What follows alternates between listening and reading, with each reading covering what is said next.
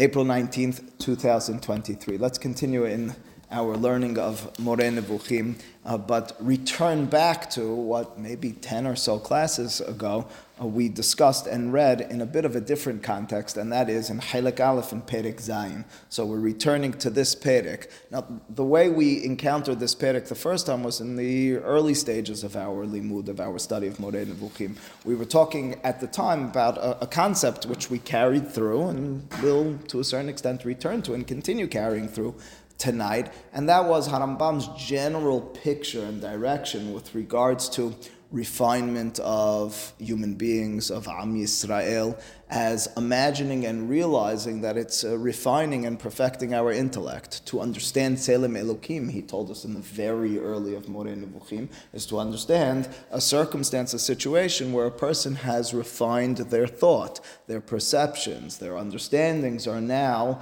in the domain we discussed at the beginning of the Moreh of uh, Emet and Sheker. They've come to seeing the world through the prism of truth, through the prism of Torah. That's what we're searching for. That's what we're seeking in our lives. Mitzvot are there to aid us in this process.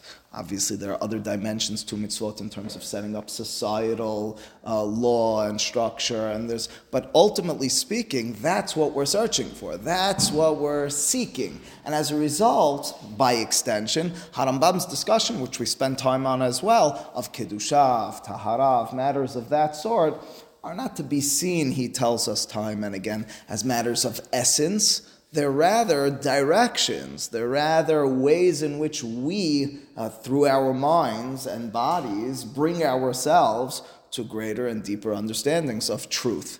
Uh, that's what it is. So to understand Kiddusha as some sort of inherent and uh, reality, which is of essence that uh, stands separate from anything else, and Tum'ah as some sort of uh, creepy, crawling, ex- existential threat and reality, for Harambam, there's no such reality, there's no such thoughts. These are concepts, these are constructs which the Torah instructs us about in order to bring us to a better character and fine-tuned uh, uh, minds and, and appreciation, understanding of reality. It was in that context, which is what the context has been to a certain extent throughout, mm, shifting it in one way or another in order to tease out this sort of idea, that we, we discussed and read about how Harambam described the birth of Shet, Shet being the third child of Adam, as the first one, so to speak, who got it right. He read the Pesukim in the Torah, and the description of Shet, in contrast to Cain and Hevel, is that Shet was born with the Tselem and Demut of Adam. Adam was born with Tselem and Demut of HaKadosh Baruch Hu. Those words without getting into the specific words of Harambam on this matter, are a description of the intellect, not of, uh, I don't know, uh, physical or emotional. It's of the intellect. The tselem elokim that's inherent to human beings under many circumstances is a mind which is fi- fine tuned for the reality of truths. Uh, that being the case, he talked about how Shet was the first of those children. He described in contrast how Adam with the birth of Cain and Hevel, and by extension, over the course of the first 130 years of his life until he gives birth to Shet, I had many other children. But those children were not children who had this Tselem Elokim, he's deducing from the Torah, because he hadn't instructed them, that's what we paid careful attention to, he hadn't taught them in order to bring them to that perfected mind.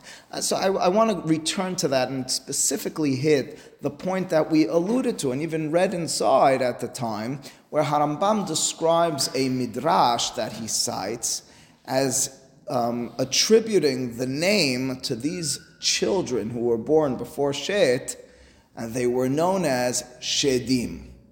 That, those were the words of Harambam. And Harambam defined for us Shedim in a little bit of, uh, well, not the way that you and I would imagine. When the Gemara mentions Shedim or Mazikin and matters of that sort, generally speaking, we translate them as demons. We translate them as uh, demonic beings who would affect or have potential to affect you and me. Rambam had an interesting perspective. These were the children who were born to Adam and Hava, to Adam, prior to uh, Shet. These were the children who were born without uh, Adam having instructed them and, and brought them to Tselem Elokim. That's what a shed is and was. That's very significant. That already brings us to the topic of the class tonight, and that is that for Harambam, this thought, this concept of there being challenges in existence from some sort of spirit or spirits that lay outside of the divine realm, no such thing. Shedim for Harambam, now he's not the only to think like this, but he's certainly somewhat novel in this respect. Shedim for Harambam are retranslated. Uh, whenever the rabbis mention the, the, this name, Shed, um, which is in many circumstances either di- directly or they allude to it in Talmud, Harambam will need to, based on this interpretation, have some sort of clever interpretation to why they said that and what they meant, because after all, his description of Shedim in this context is and not of demonic beings. No such thing for Harambam.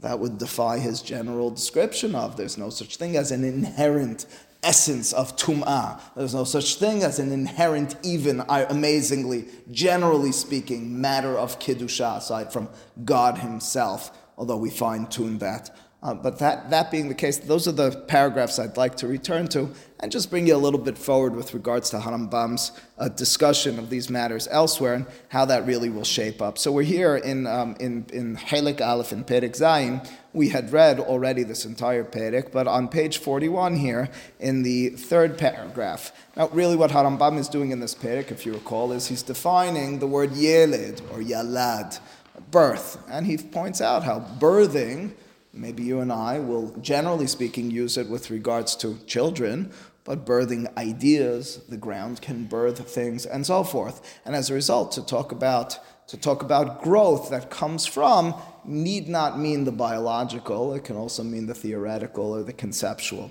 In this context, writes Harambam, al pihash alazot, based on this idea that I can describe uh, those whom I've taught as my children, is what the rabbis do.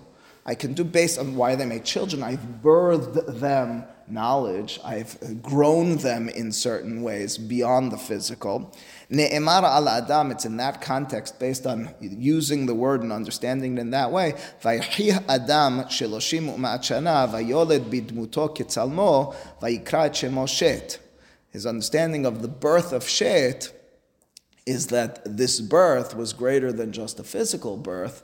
It's the birth of true intellect within Shet. וכבר הוסבר לפני כן מהי משמעות צלם אדם ודמותו. מכאן שכל הילדים שקדמו לו, all the children who preceded Shet, including Cain and Hevel, לא הגיעו לכך שתהיה להם הסורה האנושית באמת. They didn't have true form of human beings. אשר היא צלם ודמותו, ואשר נאמר עליהם צלם אלוהים ובדמותו. They didn't have this refined and perfected intellect, which is that of we, we attribute to godliness itself. That's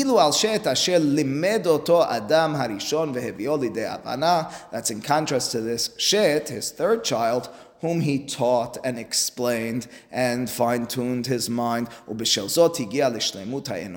for that reason it said about him, the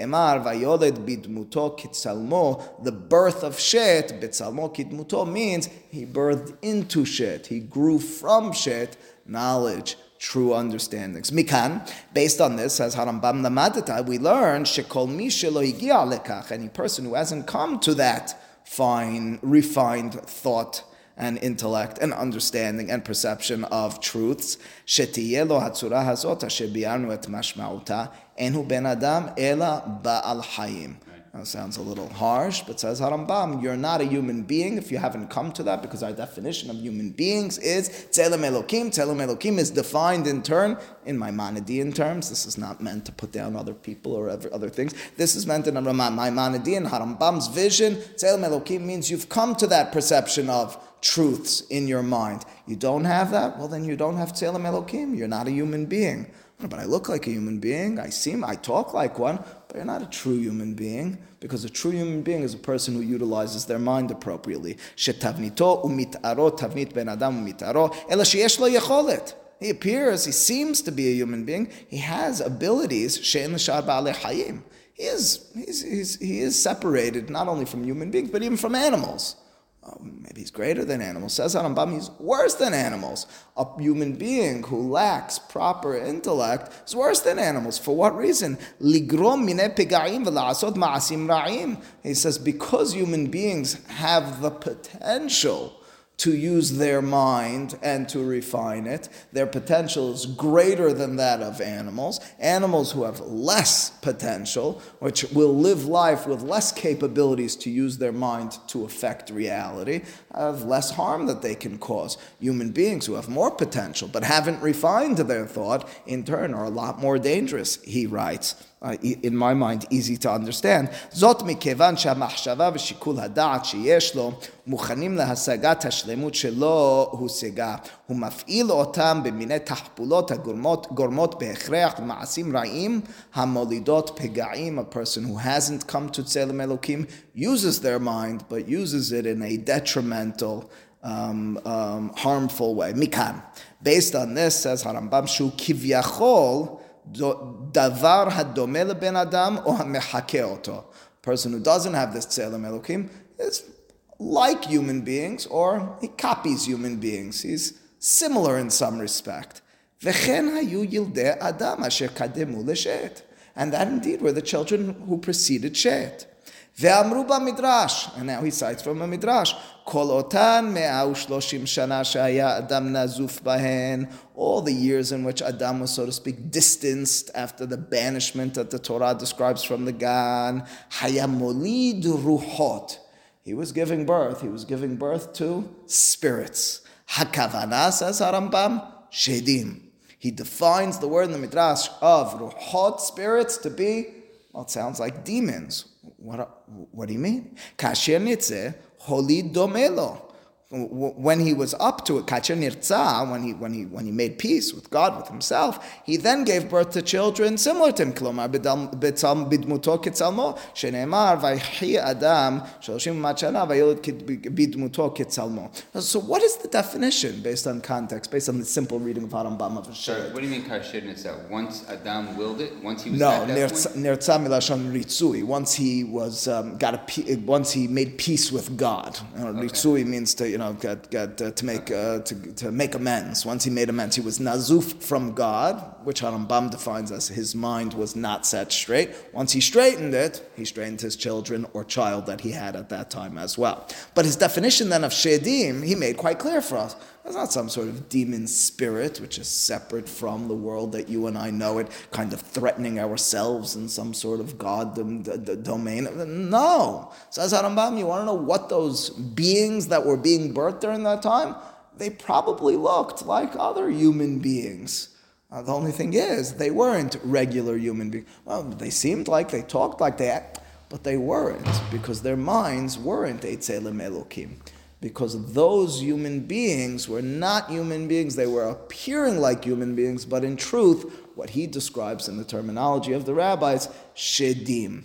That being the case, what Harambam effectively has done over here is completely turn all the magical, mystical references, it appears, of the Talmud, of the Midrashim with regards to Shedim, well, they're demons, what happened to them, where'd they go. Harambam has effectively told us that that word, much as he does with Hebrew very often, is not a word simply defined by the way people use it today, or even used it uh, hundreds of years ago. The word is instead defined as a spirit of sorts, which can and will be similar to you and me, but might not have the mind of a person or does not have the mind of a person who's truly refined it. Now, that being the case, again, this is directly in line with anything and everything we, to a certain extent, expect from Harambam. Harambam's vision over here is we're not dealing, we're not contending with other forces and essences outside of uh, our regular, normal, understandable domain. A shed, in turn, would be a challenge to him. Not a challenge at all. How is that midrash alternatively defined, which will in turn give us a little perspective of the novelty of Harambam over here? So there is a, a, a somewhat well-known commentary It's cited by Radak. Radak was Rabbi David Kimchi. He lived in southern France. He was a 12th century uh, commentator to the Torah. And in his commentary to Bereshit, right there in Pereke, in Pasuk Gimal, he cites from Rabbeinu Nisim Gaon, who in turn was citing from Rabbeinu Sherira Gaon. So we're going back a good thousand years in terms of this interpretation. The interpretation that, that he, Rabbeinu Rav Sherira Gaon, set forth was, listen to it for a moment, appreciate it, was, well, when the Midrash, he really quotes a Gemara, we'll discuss the words in the Gemara in a moment, describes these spirits or even demons that were born, uh, he as well doesn't deny or doesn't uh, suggest that Havar, whoever Adam's having these children with, is birthing uh, some sort of uh, spiritual being. But what it is a description of is deformed bodies. It's children and human beings whose bodies were deformed. That's what the Midrash is referring to pause for a second and appreciate how Harambam, in line with his predecessors, does define Shedim and those sorts of matters, not in the way that we perhaps would expect it. It is somewhat allegorical, but instead of defining the blemish in the body, Rambam, that, that's not what a blemish is about. So you have a bodily deformity. That doesn't define you as not having a tzelem elokim. That doesn't define you as a shed. That doesn't define you as anything less than a regular. It's, it's a question of the mind. That in and of itself is very significant, at least in my mind. Um, that divide, both explaining a midrash not in its simple interpretation, but each one of them, Rabbeinu Rav Sherira and bringing us in the physical world, uh, what you see and, and feel, and Harambam very consistently keeping us in the mind. Uh, the truth is, and I'll just mention it briefly because we'll return to it in a moment or two, uh, Radak is quoting from a Gemara in Masechet Eruvin, which is almost identical to the Midrash Harambam quote, which is a little curious then. Why did Harambam quote from a Midrash instead of from the Gemara? the Gemara has Midrashim as well, but it's a little bit more accessible. Generally speaking, we'll cite from, from Gemara. He and pretty much everyone will quote from Gemara instead of from Midrash. Here's the words in the in the Gemara that Radak cites in source one of the first line. Kolot hamashanim, those 130 years, shahayad amarishon benidui, he was separated, distanced from God. Hayamolid, listen to the words of the Gemara, ruhin, spirits, that we had in the Midrash, shedin, vililin. Shedim and lilin are also these, these, these common words with regards to spirits. So this means the, the, the Gemara's wording is a little bit more direct. Harambam took ruhot and said, well, that means shedim, which means, the Gemara mentions those, it's, it's somewhat, if you read as we should, and we don't enough, every word of the Moreh very carefully, you pick up on the fact that he quoted this Midrash instead of the Gemara, and you wonder why. We're going to leave that for a moment on the back burner. But our objective, our understanding then in this context is the consistency of Harambam, uh, his approach to this matter, an issue we took up in the past, but are fine tuning its significance. This was as you might understand and imagine based on what we've discussed until now, not without controversy. This approach of Harambam in distancing in his mind um, the magical uh, mentions, even in the Torah, of uh, Hover Haver, for example, whom, which we'll talk about in source number five, of a Mechashef, of a Nohesh, of all these sorts of witchcraft craft and sorcery and all these sorts of issues which the Torah forbids, and saying those are not matters of essence, that's all a joke, that's all not for real, that's what they used to believe uh, not certainly not the simple reading of the Torah, and as a result, not in his time even the most traditional one. Certainly not after his time. Some several hundred years later, in the 18th century, Gaon Mivilna in his Haggahot, in his glosses to Shulchan Aruch, who cited Harambam of source number five in Siman Kof Ayin Tet of Yoreh De'ah, Gaon Mivilna picks up on this and says something's wrong here. Shulchan Aruch is quoting from Harambam there's an issue here. You have to understand, Harambam's words were really blemished. He's the one who's blemished. His mind was taken astray. It's a skewed mode of thought. He cites Harambam is the source. Ken Katav Beferush Mishnah is a very famous Haggaha, uh, glosses to Shulchan Aruch of Gaon Mivilna, the Perek Dal Avodah Zarah, Aval. Here's the words of Gaon Mivilna. Kol habayim aharav. Everyone who came after Harambam, halku alav. They disagreed with him. Shehare harbe hashim nemru Gemara. The Gemara talks about a lot of these whisper incantations which help cure, change reality. Vehu nimshach achara philosophia.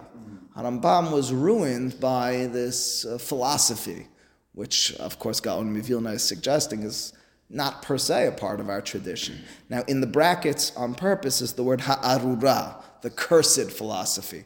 There is controversy about that word ha'arura and then those last words in the, in, in the last line, shezorkino to that you throw the philosophy into the garbage, about whether Gaon Mivilna wrote those words or not. Chacham Ovadia Yosef in his Yabia Omer Aleph brings that there's a debate amongst his students about whether Gaon Mivilna was that harsh. It doesn't matter in my mind whether he was that harsh or not. His words will speak for themselves. Whether he says you should throw it into the garbage and philosophy is cursed or not, he says the Harambam's opinion on this matter is a lethal opinion. לכן כתב שם שכשפים, שמות, לחשים, שדים, קמעות, הכל הוא שקר. It's because Harambam was driven astray or moved off the straight path because of philosophy that he believed amulets and witchcraft and names having powers are all uh, false. He was already hit on his proverbial head. We find many cases in the Gemara where there are names. and classic Ashkenazi uh, Sephardi ideological stuff. I, it's an interesting point. I'm not sure exactly which way you're going to go because I know many Sfaradim who are very driven by Kami'ot Shemot, Lehashim, and Keshafim. So if that's if that's uh, all right, I don't know. Okay, if you that's certainly true. Um, the, the, he said he said today post Harambam. I wasn't sure what today meant. Um, certainly in the Geonim you have a lot against this. Harambam is certainly opposed to this. You might Ramban Nachmani, who's Spanish. I mean, can't find more Sephardic than that. Maybe an influence quite, quite certainly an influence from Ashkenazim in terms of his thought, was driven by that. Uh, so maybe if you're pushing this back some eight, nine hundred years, yes, you're right. It is a divide to a certain extent between Sfarad and Ashkenaz. Um, and, and, no surprise in this respect uh, then. Again, uh, what happens in this ellipsis, this dot, dot, dot afterwards, is Gaon Mivilna quotes a whole slew of Gemarot. Gaon Mivilna knew everything. A whole slew of Gemarot in which there's reference. Of course, quoting Gemarot doesn't per se prove anything uh, significant because each one of them will be defined as an allegory, as being mentioned for one reason or another. Okay? He writes, however, you have many amulets mentioned in the Gemara, and you have mention of, of, of, of incantations. It's hard to count how many times the rabbis taught. Hitato. ברוב לקחה לפרש הגמרא כל בדרך חלציי ולעקור אותה מפשטן. It's the philosophy which drew Harambam away from a simple and proper interpretation of the Talmud. חס ושלום איני מאמין בהם. Heaven forbid do I believe in them. ולא מהם ולא מהמונם, אלא כל הדברים כפשטן. It says all these matters are peshat, need to be read in the most simple interpretation. I guess the easiest way to define those words. You should just know Gaon Mivilna was quite, it appears, a surface learner Far from it. He had a depth beyond most of the rabbis in the last three, four hundred years that I know of in terms of their writing. So he had a real depth. He was very attuned to uh, allegory and a deeper meaning. On this matter, he seems very, not seems, he is very disturbed by Harambam's approach. He says, I'll be honest with you, of course there's a depth, but lo pnimiyut sheba philosophia uh, which you should throw into the garbage, he maybe says. Not the depth with the philosophers, but rather that of the mystics, that of, we'll call it the Kabbalists. Uh, those are Gaon Mivilna's words. Those are very significant words.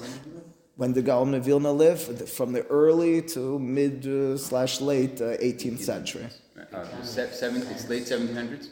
It's, it's early to maybe 1770 somethings when he passed away or so. All right. Um, well, that's Gaon Mivilna's uh, take, take on this. Now, now remember that Gaon Mivilna is living during a time. I don't know if there's an irony to this or this might be part of it. I'm not fully certain. You see, uh, Gaon Mivilna is living during a time during which there are threats and were threats from all sorts of what he understood as, and rightfully so, external thought that was infiltrating and hurting Judaism. Uh, lo- not long before, not long before him, there was Shabtai Tzvi. There was a very much mystically driven and bringing thousands and tens of thousands of Jews away from a traditional practice of Judaism. Um, uh, during his time period, there's the birth of Hasidut, which he saw as an influence from Christianity and from different. So he is very. They were also very cut off, no? The- they, the- they were- they were very. He did live in Vilna, but he was cut off. There's no questioning that. I, I, for me, I, it's it's not because if we turn this into just Gaon Vilna, it's one thing, but it Right. wasn't just him. So to give this a full, you know, psychological, social, anthropological a- analysis of Gaon Vilna, this has been uh, over the course of our history really the main the mainstay in terms of or, or the main the main uh, um, uh, approach with regards to these gemarot. The vast majority, I would I haven't done you know the analysis uh, of commentators to these gemarot take them much more literally than than Harambam would. Um, it's interesting, and I just want to call attention to uh, a for, for the point he makes, and b to make a point on his point. Rabbi Faur Livracha here in source number three in his book, he has a book. Maybe less known, his uh, a book written in Hebrew on Sefer Hamadav Harambam. So in the first two pages of his book, um, he addresses this issue, uh, shedim in the thought of Harambam in a footnote. And uh, what he's angry at is that people assume Harambam must have thought because he was a philosopher.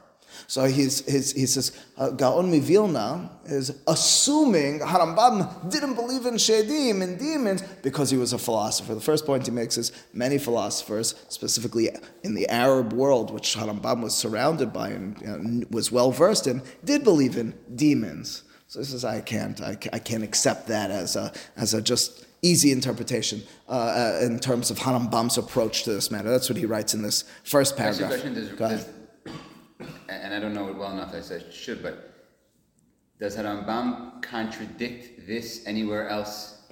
So the answer to your question, it's a great question. The answer to your question is that he rarely, if ever again, talks about Shedim. Okay. So his silence seems to, for many, speak much louder than anything else. So the fact that he's silent leads a lot to believe, oh, he didn't believe in that. Oh, and there's the proof. Uh, Rabbi Faur alternatively says the reason he was silent is because they didn't have halachic ramification. In Moreh Nevukhim, he didn't have another reason to talk about them. In other contexts, he didn't need to address it. Um, you know, needs to be analyzed fully.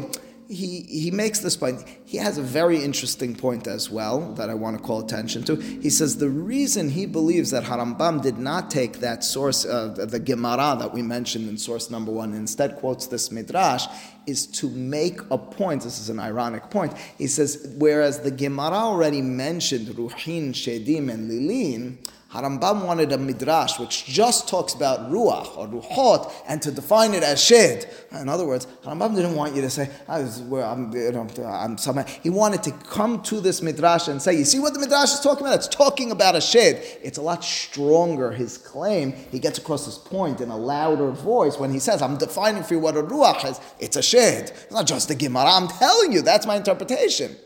Now, the, the, the point of Rabbi Faur, though, and then he quotes from our Moreh in, in, in Perek is that, you see, Harambam even addresses and talks about a shed where he didn't need to. You see, he must have, he must have accepted the existence of shedim. That's a little hard for me to understand what he's talking about, Rabbi Faur, because ultimately speaking, the shed that Harambam is talking about is not the shed that Gaon Mivilna was talking about. That's the whole point of Harambam. He's telling you this shed is not a demon, it's a human being. Uh, So Gaon Mivilna, his whole his point is, you see, Harambam doesn't accept demons. That's right. So for Rabbi Faur to make a point, no, he does accept shedim. Don't say he doesn't accept shedim. You just assumed it. He, he didn't. He accepted shedim as human beings. That's he just used the same word. It's just uh, it, it's it's a little startling that he makes this point over. He says Ra'aya shashmatat Sorry, shedim. Can, can I just put one, one thing on this? I think what he's trying to say, I don't know if that's phrased this properly, is human beings have an effect no matter what they do. So if they act in a way that it's not kitzam or that has having an effect in the other direction, which is then can, could be considered Demonic. That's the point. A hundred percent. It's not to say That's it, it's it's it's hundred percent not to say there are demons, but rather that human beings are the Can demons. do things that ultimately will- Exactly, exactly. They- but so that being the case, uh, I'm, it's it's a he'ara ketana just on Rabbi Faur because he gets annoyed at Gaon Mivilna for assuming that Harambam didn't have shedim because the philosophy. Says no, he did have shedim, and you know he didn't have shedim like you just said. He had human beings who are demonic. Right. Okay, regardless, that all notwithstanding, I want to just take a few moments to just flesh out how this would and does play out in the thought of Harambam. Because it's a little bit, I say today, in the general Jewish thought world, it's a little bit, uh, called the simple Jewish thought world, it's a little bit untraditional. We're not used to hearing this. We're used to, or maybe in certain circles we are, but in other circles, we're used to hearing the existence of, of demons. We have all these Gemarot.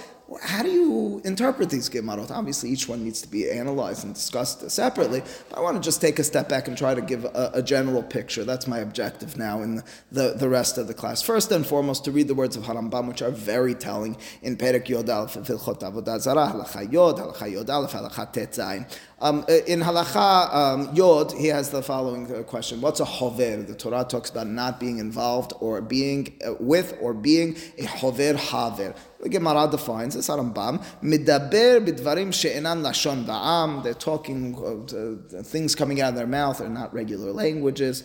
Ve'en lahem ayin u'ma'ale al da'atan b'sichlut she'otan dvarim mu'alin עד שהן אומרים שהאומר כך וכך על הנחש ועל העקרב אינו מזיק, ואומר כך וכך על האיש אינו ניזק, ומהן אוחז בידו בעת שמדבר מפתח, עושה לך, יוצא בדברים האלו, הכל אסור. They say words or incantations to snakes or to, to, um, to uh, what, what's an akrav, a... Uh, Scorpion? a scorpion, and they assume as a result of those words they've they've that they won't harm. They'll say words to a person and say the person can't get harmed. They'll hold a key in their hand or a stone in their hand as they say these things and assume as a result there's some sort of power. All of this is asur. He didn't say it doesn't have essence yet. He says the Torah says you're not allowed to do it. He says furthermore, a, a person who believes in the haver haver is doing the wrong thing. Why is he doing the wrong thing? The second line here on the second side, lo yare'u v'gam hetev en otam. They will not do anything bad, nor will they do anything good. They are substanceless. They have no substance to them. There is nothing to this. He's referring to, again, Pesukim in the Torah. In source number four on the page, for example, the Torah in Sefer Devarim, at the beginning of Sefer Devarim, Perek Dalet, has Moshe's words to the people in which he says, well, well you're going to have a challenge. You might look up to the heavens and uh, pay attention to the constellations and the galaxies and get drawn into them like those of, of the Avodah. Don't do so. God has separated that for the non-Jews and for the idolaters and pagans. You, Am Yisrael, are separated. Simple interpretation. Simple reading of the Pesukim is God gave them those forces and He gave you this force. Not that one is non-existent. Harambam says, no, that's not the way you read it. The way you read it is that is nonsense, silliness, wrongful, made up by human beings. God separated you so you truly understand essence. Devarim ha'elu here on the uh, on the third uh, paragraph over here. Oh, first on the second paragraph, misheneshacho akrab on nahash mutar And see, there is uh, rabbinic statements that you're allowed to make those incantations in a circumstance where there's a danger. Wait a second, I thought the Torah forbade it. Wait a second, I thought there's no substance to it. Why should it be permitted? The reason is because since you might believe that this is effective, in order to save your life, in order to help you psychologically, it's permitted. Now, that's interesting in and of itself as well. But again, Rambam's words are very telling and explicit. Divarim ha'elu, all these matters. Kulan divrei sheker v'chazaven v'hem shehit'u bahen avdei avda zarah ha'kadmonim l'goyei aratzot kedei sheyinahu acharehem. This is all made up by the leaders of the pagan and idolatrous sects in order to get people to follow them. That's all this is. In Ra'ui Israel. Go ahead. But these aren't. Which words? In Mishneh Torah, he's just summarizing stuff from the Gemara. Mostly. He's injecting his own interpretations. Here. Yes. Yes. Um, you're right. I should have given you sourcing and read it side by side, but you'll have to take my word on this. Um, That, they- that in this case, he's really injecting a little bit more yeah, beyond beyond. be- editorializing. yes, yes. Beyond the bottom line. Right. Again, it's not that he can't read it that way. Well, It's that it's it's not it's not perforce the only it's not perforce the simple interpretation of these. Is this a concession that he's making, saying that there's something His mentioned in the Gemara that says you can do this, So so done. so the concession, as I'll suggest it uh, in a moment, is placebo in nature. but but one and the same. Uh, in other words, uh, we'll, we'll, talk about that in just a moment. We'll, we'll return to such a thought. Uh, lastly, he writes in this last paragraph,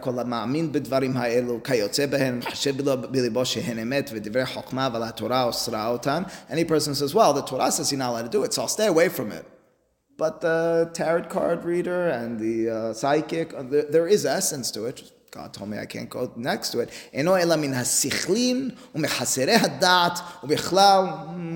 Mm-hmm. He says that person is silly, has a small mind, is stupid, and he likens it to who the, whom once upon a time didn't have education, women and children. Those who are knowledgeable, those who have complete intellect, ידעו בראיות ברורות, they know with full certainty, שכל אלו הדברים שאסרה התורה אינם דברי חוכמה. Those things that Torah prohibited is not because there is essence, just stay away from it, there is nothing. תוהו והבל שנמשכו בהן חסרי הדעת, נטשו כל דרכי האמת בגללן. These are the words of Harambam. Again, it's, it's, it's there are little few mistakes you can make in reading his words with regards to how strong he is, how forceful he is in his contention that anything and everything outside of true intellect is non-existent. It is nothing. There are no spirits that can affect you with some sort of essence or force outside of your own mind. Um, how does he, and he doesn't have a full interpretation and commentary to Talmud, how would he address many of these Gemarot that do mention them in Midrashim? Nobody knows the full answer. We can look at his students and those who followed in his ways to glean certain perspectives. There is a statement, I didn't find it for tonight, of Rabbeinu Avraham ben Harambam. Rabbeinu Avraham, the son of Harambam, wrote an essay on the Agadot, on the Midrashim, which are mentioned in the Gemara. And in it, if I'm not mistaken, he has a line where he says that many, if not all, of the Shedim that are mentioned, the demons mentioned in the Gemara, he doesn't take them from being not literal, uh, from being literal. He instead says those are all dreams. That's an amazing statement. You know, he, he gets tripped up on the fact that, gets messed up on the fact that the Gemara has so many mentions. He says that, that's when the rabbis were dreaming these things. In other words, don't take it literally that this actually took place. It was a dream there. Obviously, it has a message. Obviously, there's a lesson to be learned. Don't discredit it and assume there's nothing to be, but it wasn't actually there. Alternatively, Rabbeinu Menachem So when they bring a child back alive in the Gemara, that's a dream? many of these, I can't tell you, I, so I can't that tell you, saying? that's what Rabbeinu Avraham ben Harambam effectively is saying. Uh, you know, when many other such like circumstances. Rabbeinu Menachem Hameiri, who was a follower and adherent of Harambam, was a wonderful book written by um, Professor Moshe Halbertal. It's in, it's in Hebrew. Sorry, it happened in their dream, and then they then they. They argued. recorded it in the Gemara. Again, I don't have it in I'm- front I'm of me, but I believe what he writes is it was a dream perception. In other words, it didn't actually. Maybe his way of saying dream is it's it's imagined. In other words, this didn't actually happen. It's a story they told, or it's a story they told in order to get across a message. They told the story about what happened with these rabbis when they encountered the demon in order to teach the students and you and me a lesson. Uh, not per se that there was a demon that, that they encountered. Rather, in their imagination, in their sleep, or whatever, they encountered it. But that being the case, it goes like this. So Rabbeinu Menachem Hameiri, who's a 13th century rabbi living as well in southern France, like Radak, in Perpignan, if I'm not mistaken, um, who very much uh, adheres to a Man- Maimonidean system of philosophy, uh, although France, northern France, was had a, a whole different uh, perspective and approach to uh, Jewish thought and even halacha. Southern France, which was closer to Spain, was a lot more affected by uh, philosophical thinking and Maimonidean Harambam thought. Uh, he has, uh, in several places, whenever the Gemara talks about these sorts of matters, he has comments. So I brought two of them to give you a certain perspective for, in my mind, the two approaches that he'll have to these sorts. One is an allegorical interpretation to a certain extent, and the other one is envisioning it as a concession of the rabbis to what people believe. I'll give two examples to get across this point. First one is a Gemara in the beginning of Masechet Berachot and Daf He. The Gemara over there says the reason you can and should say Kiryat Shema al Hamita, you should say Kiryat Shema before you go to sleep, is so that mazikin bedelin hemenu, so that those who will harm you, spiritual spirits who will, would harm you, will be bedelin, will separate themselves from you. Well, it seems to be granting the existence of uh, spirits that can harm you. Rabbeinu Menachem Meiri in his commentary, Beit HaBechira writes, uh, Ube'uro etzli, its interpretation for me is hamazikim hayiduim. We're not referring to external forces and spirit. It's rather the forces and spirits that you and I are well familiar with that can harm us. Vehem hadeota kozvim. Those are false thoughts. Those are misleading ideas. When we go to sleep at night and we have time for our mind to wander, instead of letting it wander in the wrong direction, says Meiri, say Kiryat Shema, set yourself straight on Yehud Hashem, and, and as a result, your sleep, your mind, as it strays, as it wanders, will be set straight. So what he does effectively then is say Mazikin are no external force at all. Very much in line with Harambam. Very much in line with the Harambam that we read about, the Shedim we started the, de- the night with. The Shedim being the demonic force inherent within a human being who not thinking straight.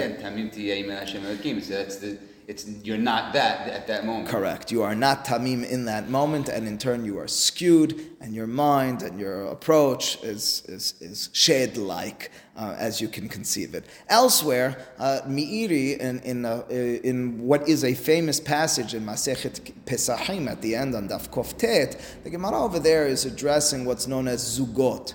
Zugot was a ancient belief that um, you shouldn't have twos, you shouldn't have doubles, whereas today people get nervous about hamsa, fives. There was once in time of the Gemara not having doubles, don't have two of anything. And in turn, the rabbis wondered, how was it okay? How is it okay that we have four cups of wine at the Seder? Well, those are two groups of twos altogether. You shouldn't, you should make it a three or a five. That's problematic. And the Gemara has all sorts of clever interpretations to why it was okay. The most famous one being, among many others on a full amud and a half, if I'm not mistaken, of Gemara addressing this issue. Listen to how seriously they're taking it. That a demon will affect when you have doublets. It is not only unlucky, harmful or potentially harmful for you to have doublets of anything. Gemara has all sorts of interpretations. One of the famous ones is that they cite the pasuk in Parashat Bo that in Parashat Bo that um, the night on which Makat Bechorot took place, the night on which we celebrate Leil Has Seder is a night which was Leil Shimurim. Those words are hard to translate. What's shimurim? Something that's safeguarded. The rabbis have it as mishumar uba min hamazikin. It's a night which is safeguarded and wards off all those demonic forces. Oh, says the Gemara. That's why on this night and only on this night can we have the doublets. Can we have four cups? The Gemara has several other interpretations with regards to this. All right, all right. Well, it's Yom Tov Sheni. It's mishumar as well. But ultimately speaking, says Meiri, what is going on here? How are we talking so seriously about this? Why are the rabbis expending so much energy on this issue, which I've made clear for you? He says to us, is not a reality. Harambam has told us is almost is almost touching on uh, pagan idolatrous practices, rites, and thoughts. Bekama mekomot, writes there in Pesachim Daf Koftet.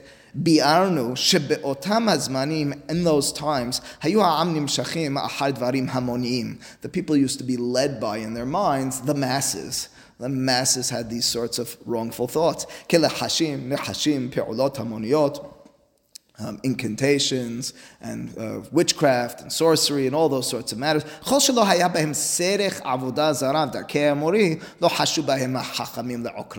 Anything that the rabbis discerned and decided, it's not that dangerous. It's silly. It's stupid. It's wrong.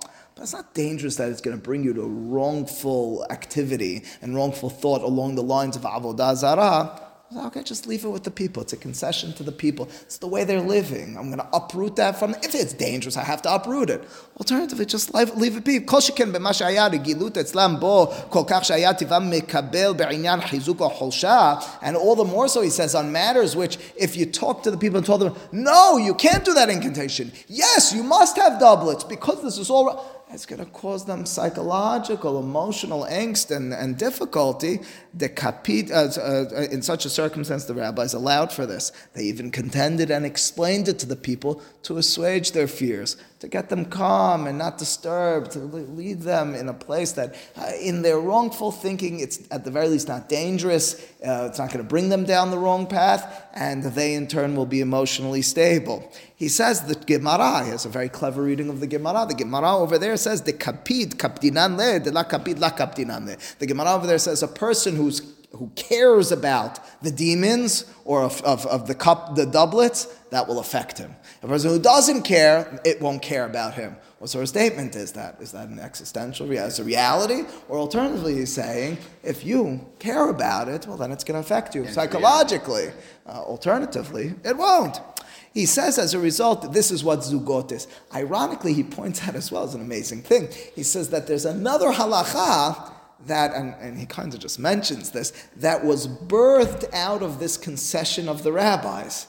Um, this other halacha we've discussed in the halacha class more than once. You see, if the first night of Pesach is also a Friday night. Now, generally speaking, on Friday nights, we have a prayer that we say after Amidah. Whereas in Arbit, generally speaking, there's no Hazara and there's no anything. On Friday nights, we have a Beracha Hat Me'en Sheva Magen Avot Bidvaron, and so forth. Now, the Gemara tells in Masechet Shabbat that the reason did that was because the synagogue used to be far out of the city, and as a result, it was dangerous because the demons and bandits and anything of that sort. If a person came late to synagogue, for them to return by themselves, walking through the countryside, it's a dangerous time, and uh, as a result, we extended the prayer just a bit so that everyone would finish on time and walk back in a group. A statement of the Gemara. What happens when the first night of Pesach is also a Friday night? There's a tremendous debate about this. But what, what emerges, according to many, uh, as the halacha, which Meiri mentions, is we don't say Beracha Hat Sheva. Since that night is already protected from demons, as a result, shimurim. We don't say. Now, this is until today a hot topic in the halacha world. Rabbi Yitzhak Yosef, he was just in America last week. He was talking uh, two weeks ago. He was alluding to this. He's been fighting this. This is a question of the Kabbalists versus the others. Uh, there's a whole conversation about it. But ironically, it says Meiri, this was all just to negate the concession, right? We're conceding. You believe in this zugot business? All right, but it's a safe night it led them in turn to deal with a tefillah, which ironically is also probably a concession, right? Because because there aren't those demons who will affect you on your way back, and then negate it. It means we constructed this whole right. edifice all out of uh, dealing with the psyche and, and thoughts of the people and emotional well well with well with well with all of the people. Uh, then sets forth for us, to my mind, two approaches to these demons mentioned in the Gemara in the thought of Harambam. What are those two approaches? One, to, allegor- to allegorically envision many of those sugyot, to see the demon as being from us as opposed to outside of us. And alternatively, yes, people believed in this, and as a result, the rabbis contended with it. If it was dangerous, they would have uprooted it. If it was in a circumstance it wasn't dangerous, and to convince them otherwise would be dangerous for them, uh, they left it with them and explained ways of dealing with this appropriately. It means just to put the whole class together. Um, in a moment, Harambam's words here in Helek Aleph and Perek Zayin, which again were no surprise because we learned them in the past, and they're directly in line with his thought about Shedim, uh, is one in which he makes clear Shedim are not, cannot, and will not be some sort of force outside of our minds and outside of a world that you and I know. That is what exists. There's Borei Olam, there's true intellect and thought, and then there's me and you. And ultimately speaking, our job, our perspective, our direction is to refine that thought, to bring it to a state of being where it is divine. So then, what are shedim, which the rabbis mention? Well, it's part and parcel with our description of what reality is all about. If reality is about refining your thought, when you haven't refined your thought, you have created or allowed for the demon within you to, so to speak, take over. When the Gemara, when the Midrash in turn describes those children of Adam Harishon, prior to Shet, who was B'Tselem, Ubidmut, having the true intellect, they were Shedim. They looked and talked like human beings, but they were altogether different in terms of their understanding and approaches of mind in this world. That- Intellectually deficient. intellectually deficient. That was in stark contrast, we said, ironically, to Rav Sherira Gaon, who said they had deficiency. And it wasn't external demons, but it was a physical one. That's a fascinating thing. Harambam said, What are you talking about? I mean, he doesn't talk directly to him. This is this all and anything that we'll talk about with regards to deficiency. It's a true deficiency. It's an intellectual one. We just pointed out over the course of the rest of the class how this was, and until today, at least in my mind, is not the popular view. Uh, Norman pointed out it, it was historically maybe a Sepharad versus Ashkenaz approach. In today's day and age, we generally envision it as a Harambam versus everyone else type of approach. And Gaon Mivilna makes that point, and it's not even so bold and courageous because he's really just speaking what I imagine everyone else was saying. He says, "Kfar al kad kodo." Everybody hit him on the head. They did. They all got nervous about this. They all yelled at him after. We're not just talking about Ramban Nachman. We're talking about pretty much everyone in the Jewish thought world. Not everyone, but many of them. Uh, we in turn understood at greater uh, at, uh, and, and developed at a greater length Harambam's vision of these sorts of external realities as being silly, wrongful, and non-existent from his words in Hilchot Avodah Zarah,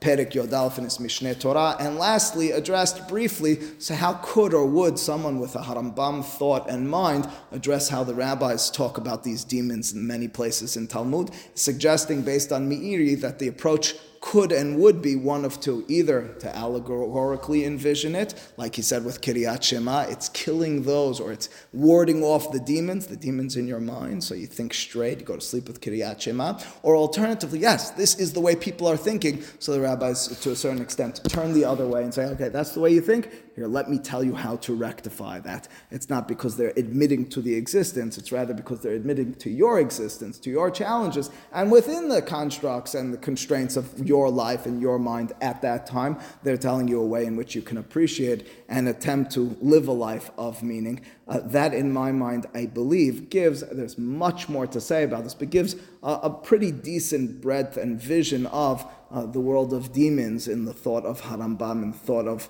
of, of a rational thinker like Harambam, of someone who will tell us consistently that Kiddusha, that Tahara, that Tum'ah, that all these sorts of matters are constructs and ideas which affect us and are not something external, well, straight in line with that is mention as well of Shedim. It's a construct, it's an idea which is inherent in us, not something outside of us. Baruch Adonai Le'olam, Amen, Amen.